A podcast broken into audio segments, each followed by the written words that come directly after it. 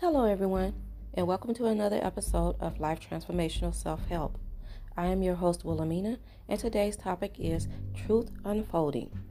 This self help episode is presented to encourage, uplift, and help you perceive your beliefs about who you are with guidance in making conscious decisions about what you can do. Also, it is a healing process for all who are affected by the negative effects brought on from making unconscious decisions. Enjoy this episode, and I pray you will be blessed and inspired to apply this self help to your life. Also, could you please share this with someone who is in need of encouragement or in need of direction? Thank you. Thought to ponder.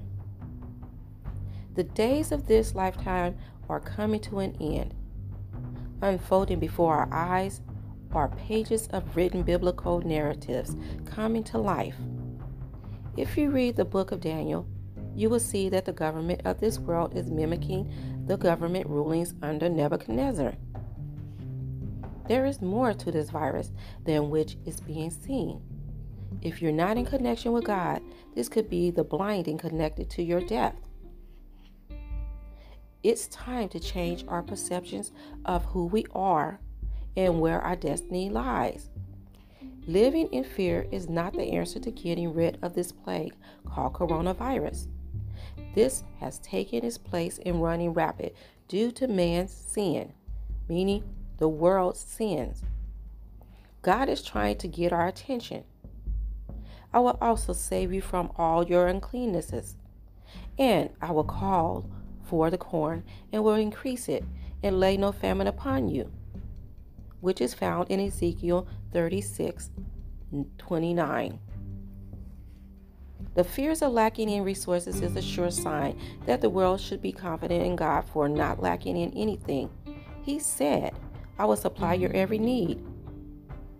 But my God shall supply all your need according to his riches and glory by Christ Jesus. Philippians 4:19.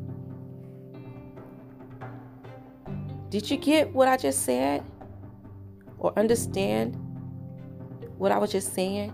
That Jesus is the key to obtaining your heart desires.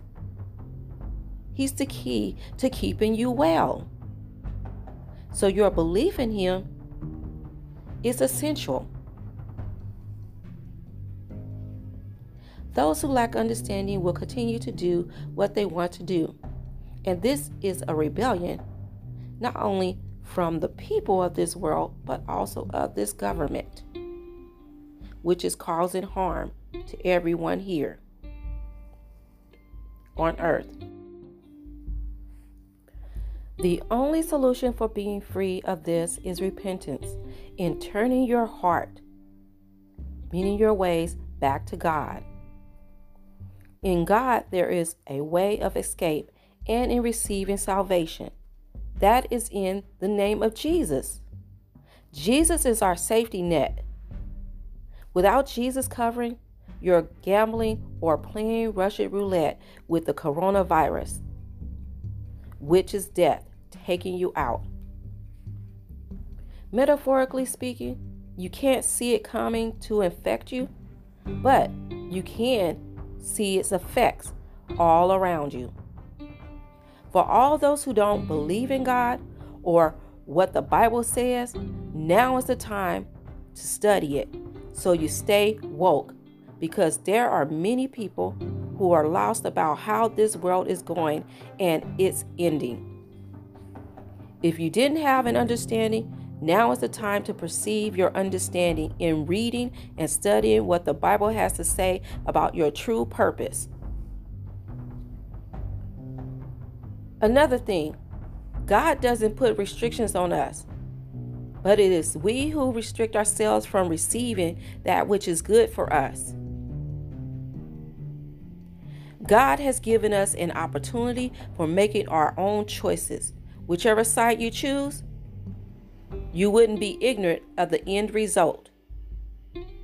Your choices defines where your destiny lies meaning that the choice you make today will have a positive or negative impact on your future. So choose wisely. The Bible is truth unfolding before our eyes. If you haven't accepted Jesus as your Savior, I'm extending this invitation at this moment to you. Romans 10 9 says, If you confess with your mouth the Lord Jesus and believe in your heart that God raised Jesus from the dead, you shall be saved. Can you say, Lord Jesus? Let's pray. Lord Jesus, forgive me for all my sins. I repent from my ways. Wash me in your blood and cleanse me from all unrighteousness. I believe that you died on the cross, were buried, and on the third day, God the Father raised you from the dead. Right now, Lord Jesus, I open the door to my heart and I receive you into my heart as my Lord and personal Savior.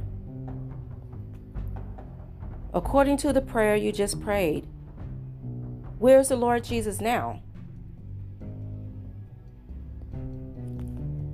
Also, I would like to share with you 1 John 4 4.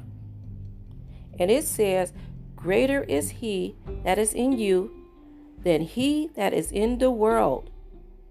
Meaning that greater is Jesus' Spirit, which is the Holy Spirit, living inside of you, than whatever evil is creeping in the world or what it has to offer.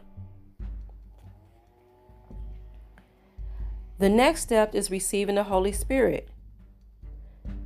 You may be thinking, what is the Holy Spirit and how can I receive it? The Holy Spirit is God's Spirit sent from heaven as a comforter here on earth. It has been given to us by Jesus as a way of staying connected with God, sustaining our well being, and to use as a compass, a guide, and instructions in helping mankind in being reconciled back to God, which is our rightful place. You can receive the Holy Spirit through prayer and by asking God to fill you with His presence, meaning His Spirit. This could be found in Scripture, Acts 2 38. So when I'm talking about His presence being the Spirit, you have to also think about we as humans are a spirit too. So our spirit is connected to God or connected to something in some way. So that's that's what is the why the the Holy Spirit is important for us to receive because it helps us to be able to gain control of our fleshly desires, which is a part of our soul.